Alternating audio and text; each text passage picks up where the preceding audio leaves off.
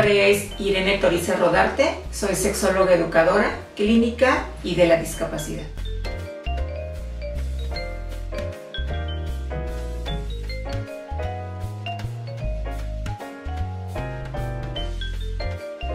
Hay áreas comunes de trabajo en sexualidad con la población adolescente. La primera tiene que ver con los cambios físicos que se presentan durante la etapa de la pubertad y que se continúan en la adolescencia, que suele haber preocupación ahí tanto de parte de las chicas y los chicos como de parte de las familias en relación a si están ocurriendo en el momento apropiado, si se está presentando la menstruación en el momento oportuno, si el tamaño corporal es el promedio al resto de las y los adolescentes.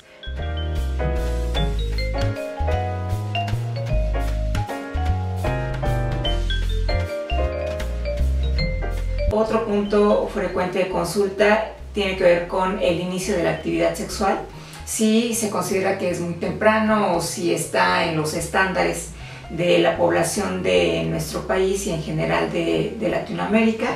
Cuestiones que tienen que ver con la preferencia sexual es una de las consultas más frecuentes o de preocupaciones más frecuentes de parte de las familias y también eh, cuestiones que tienen que ver con la autoestimulación o con la masturbación, sobre todo cuando las familias consideran que esta es más frecuente de lo que ellos consideran que es lo normal. Eh, además también suelen consultarnos por eh, algunas situaciones que tienen que ver con la identidad sexual,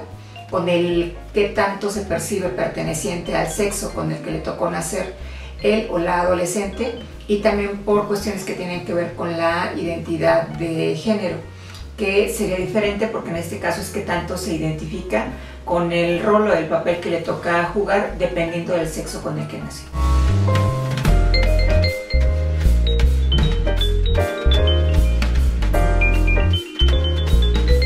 En este momento influyen muchísimo el acceso a Internet y especialmente a las redes sociales. Si bien puede proporcionar la información a la población adolescente, no siempre garantiza que ésta eduque en sexualidad.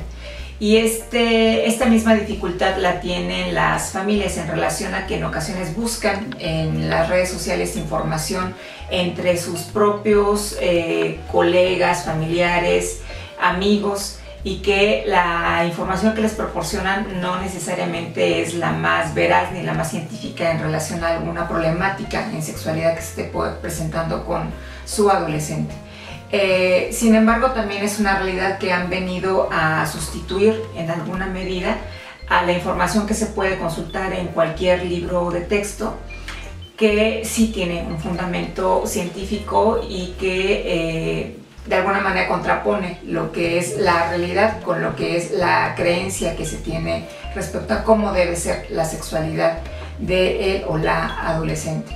Eh, una de, los, eh, de las dificultades que también tenemos frecuentemente en consulta tiene que ver con el acoso o el hostigamiento a través de las redes sociales de tipo sexual. Desde el descalificar o eh, estigmatizar la conducta de una adolescente, sobre todo es el caso de las mujeres, hasta hacerle insinuaciones, propuestas de tipo sexual, incluso el subir eh, videos con contenido sexual, porque esto puede haberse suscitado en las escuelas. Alguno de los compañeros pudo haber grabado un video en donde se comprometa la integridad sexual de las chicas o de los chicos y eh, llegar incluso a la vista de las familias. Entonces es también una pregunta recurrente el cómo ajustar los tiempos frente a la computadora, el uso de los medios, eh, de las redes sociales específicamente, para poder garantizar de alguna manera que estén protegidos las chicas y los chicos de cualquier tipo de hostigamiento, acoso, incluso de algún tipo de delito, de otro delito sexual directo por estar relacionándose con personas mayores que ellos que fingen tener una menor edad en estas redes, ¿no? específicamente en Facebook. Empezando con los que tienen que ver con los cambios corporales, primero sería ser paciente. Cada cuerpo tiene su propio ritmo y este se va a parecer mucho al que tuvo eh, al que tuviste tú como mamá o tuviste tú como papá en el momento de ir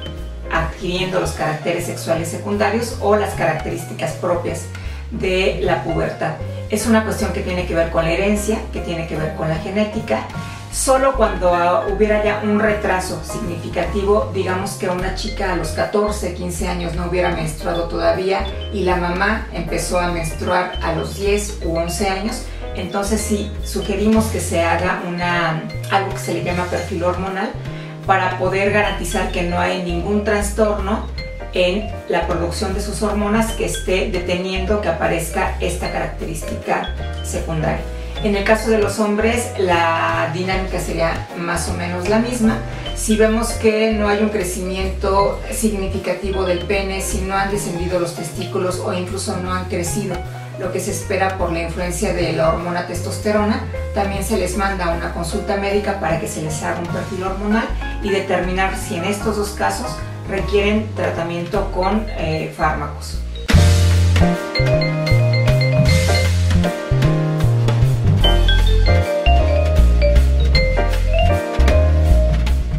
En el caso de las consultas por la preferencia sexual,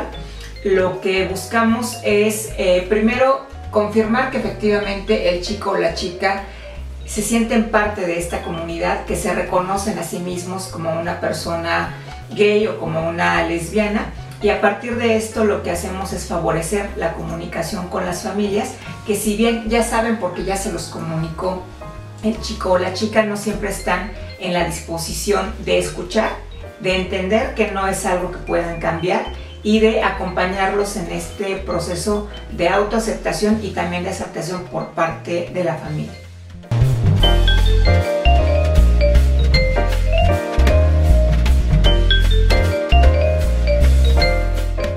Cuando tenemos una consulta por una eh, cuestión que tiene que ver con la identidad sexual o con la identidad de género, ahí no solamente trabajamos con la familia, también trabajamos con él o la adolescente que está refiriendo que se siente en un cuerpo que no le corresponde o que no está a gusto con la forma en cómo le indica la sociedad y la propia familia que debe comportarse de acuerdo a su sexo y al género que fue construyendo desde la niñez. Estos son procesos un poco más largos de atención y en algunas ocasiones el acompañamiento sigue en el caso de que haya una dificultad para identificarse con el sexo con el que se nació hasta que concluyen la cirugía de reasignación de sexo. En los casos en donde la consulta tiene que ver con la autoexploración, con la masturbación o con el inicio de la actividad sexual, sobre todo lo que trabajamos es la parte de prevención tanto de infecciones sexuales o de transmisión sexual, como de eh, un posible embarazo en caso de que ya hayan iniciado o estén pensando iniciar su actividad sexual.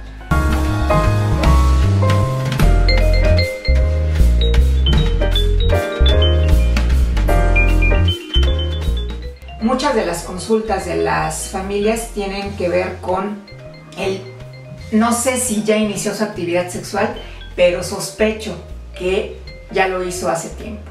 Y primero confirmamos la afirmación de la familia con él o la adolescente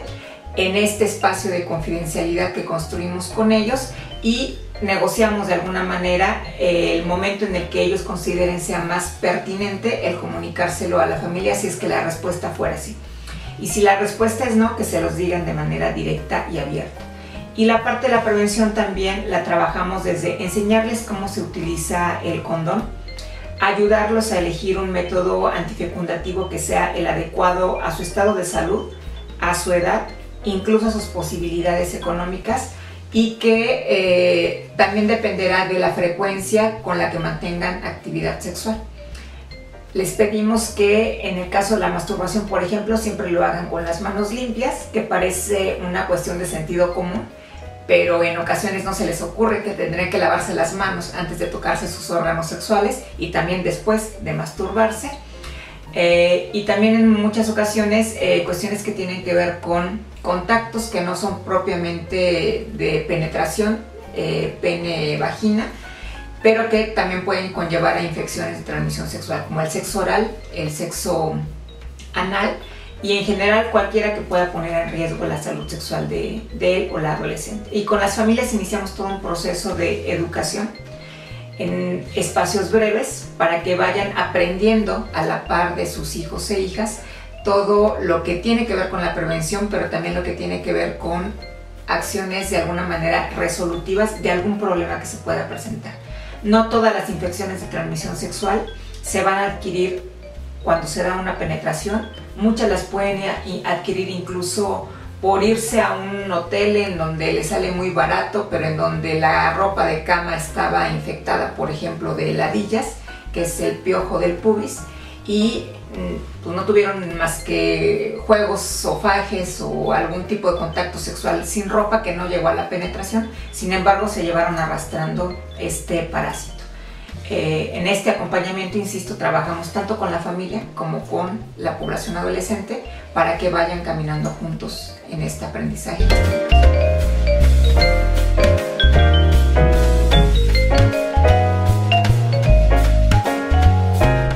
Primero que nada, que busquen información en sitios confiables, en fuentes que verdaderamente les estén fundamentadas en conocimiento científico y que cuestionen todo lo que vean publicado en el Internet, que no tenga la firma de alguien que tiene las credenciales para decir lo que se publica en ese, en ese medio. ¿Qué quiero decir con esto? Hay muchos materiales que se pueden subir al Internet y que a veces, como escucho a mis alumnos de universidad decir, pues es que es un PDF, el hecho de que es un PDF no garantiza que sea una información confiable. Entonces, lo primero es cotejar la información que se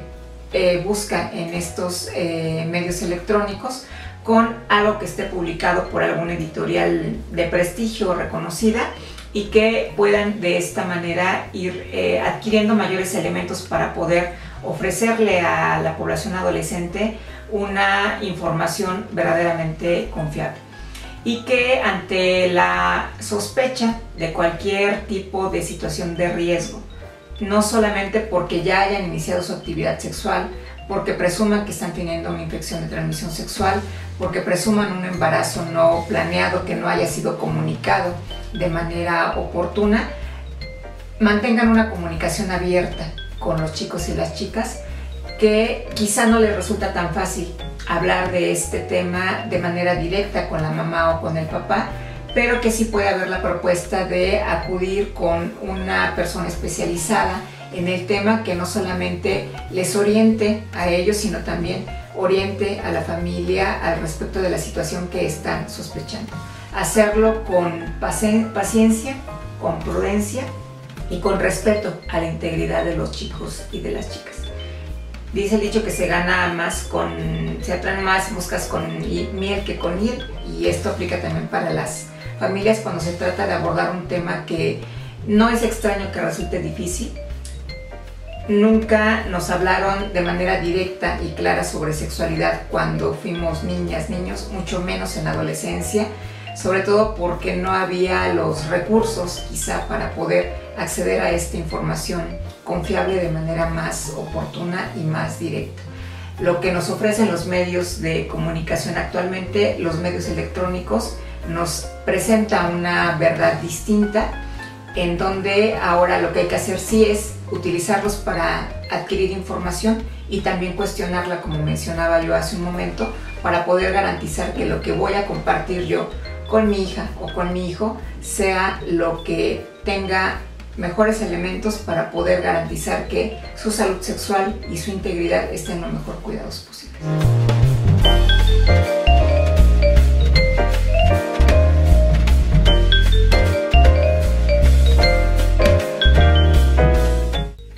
más temprano, mejor. Y de hecho, las familias están educando o proporcionando información sobre sexualidad prácticamente desde que las niñas y los niños nacen. Desde el color que eligen de la ropa cuando saben el sexo del bebé o la bebé, desde el tipo de juguetes que les compran, desde el cómo nombran sus órganos sexuales, ya se está educando informalmente en sexualidad. El hecho de no nombrar, por ejemplo, a los órganos sexuales por su nombre propio es una manera de hablar de la sexualidad como algo que se debe esconder, como algo que es malo, como algo que incluso puede resultar pecaminoso. Hay que entonces perderle el temor a las palabras y decirle al pene pene, al escroto escroto, a la vulva vulva, Así como no nombramos a las orejas con un nombre distinto, tampoco tendrían por qué hacerlo con los órganos sexuales.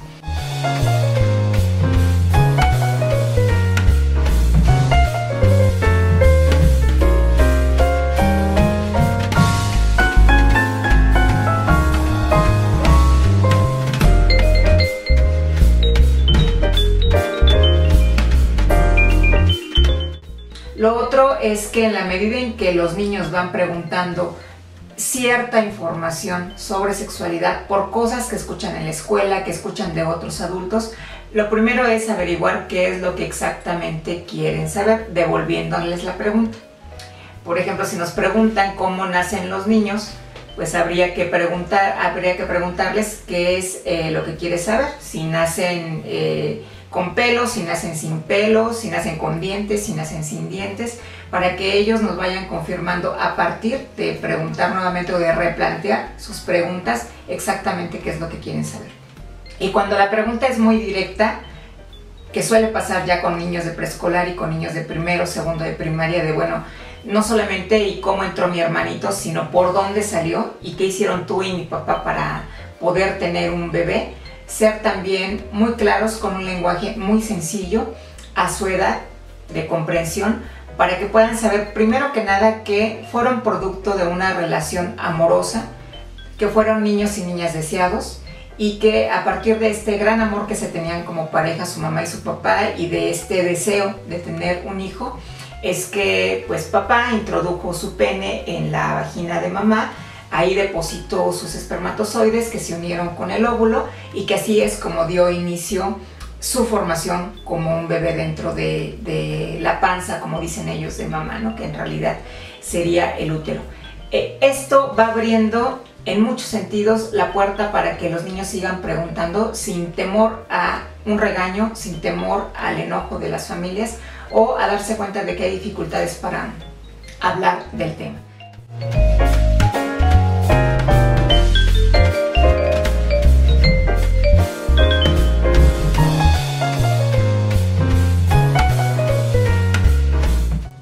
Y evidentemente conforme se van acercando a la pubertad, empezarles a hablar de lo que van a ser los cambios que va a tener su cuerpo, tanto en el caso de las mujeres el crecimiento de los pechos, la primera menstruación, en el caso de los hombres el, crecimiento del pene, la primera polución nocturna o sueño húmedo, para que también vayan tomando las precauciones necesarias y que no los tome desprevenidos esta primera menstruación o esta primera polución nocturna.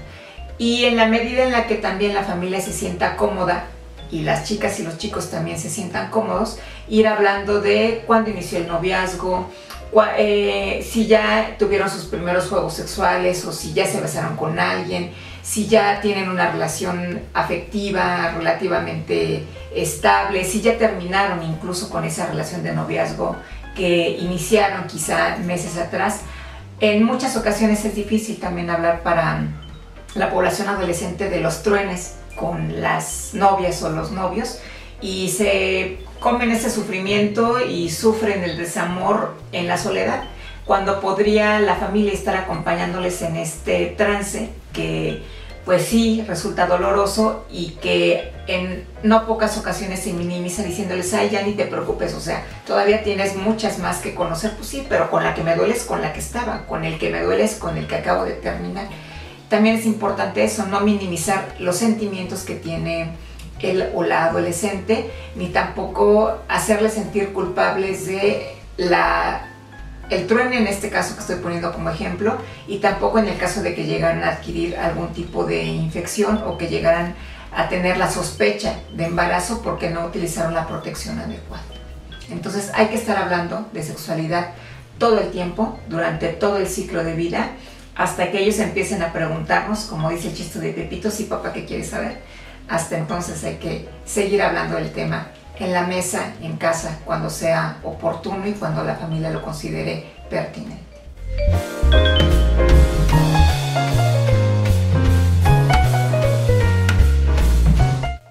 Cuando tengas dudas sobre la información que estás recibiendo o que está recibiendo tu adolescente, en cuestiones de sexualidad. Cuando haya una solicitud directa de parte de tu adolescente por alguna situación que tenga que ver con un riesgo a su salud sexual, como puede ser una infección, un embarazo o incluso cuando tengan dudas sobre su preferencia o sobre su identidad sexual, ahí sería mucho más importante. Cuando no sepas cómo resolver o encarar de manera directa con tu adolescente alguna situación particular que te preocupa a ti como mamá o como papá en relación a su sexualidad e incluso también a la tuya. El hecho de que tu hijo hable de sexualidad, de que tu hija hable de sexualidad, también involucra tu propia sexualidad, porque incluso pueden llegar a cuestionarte de manera directa qué hubieras hecho tú si hubieras estado en una situación similar. Y quizá nunca lo estuviste de manera afortunada, pero los tiempos cambian, la población adolescente también ha cambiado. Ante cualquier duda, ante cualquier inquietud, ante cualquier malestar que te genere tu sexualidad y la sexualidad de tu adolescente, acude siempre con un especialista. Mi nombre es Irene Torices Rodarte, soy sexóloga educadora, clínica y en la discapacidad y mis números telefónicos son 11 14 05 40 y 65 95 15 31. Nuestro Twitter es arroba sexo sin lata. En Facebook nos encuentras como heisha.oficial y nuestro correo electrónico es Punto mx Ahí recibimos todas tus preguntas y te contestamos de manera inmediata.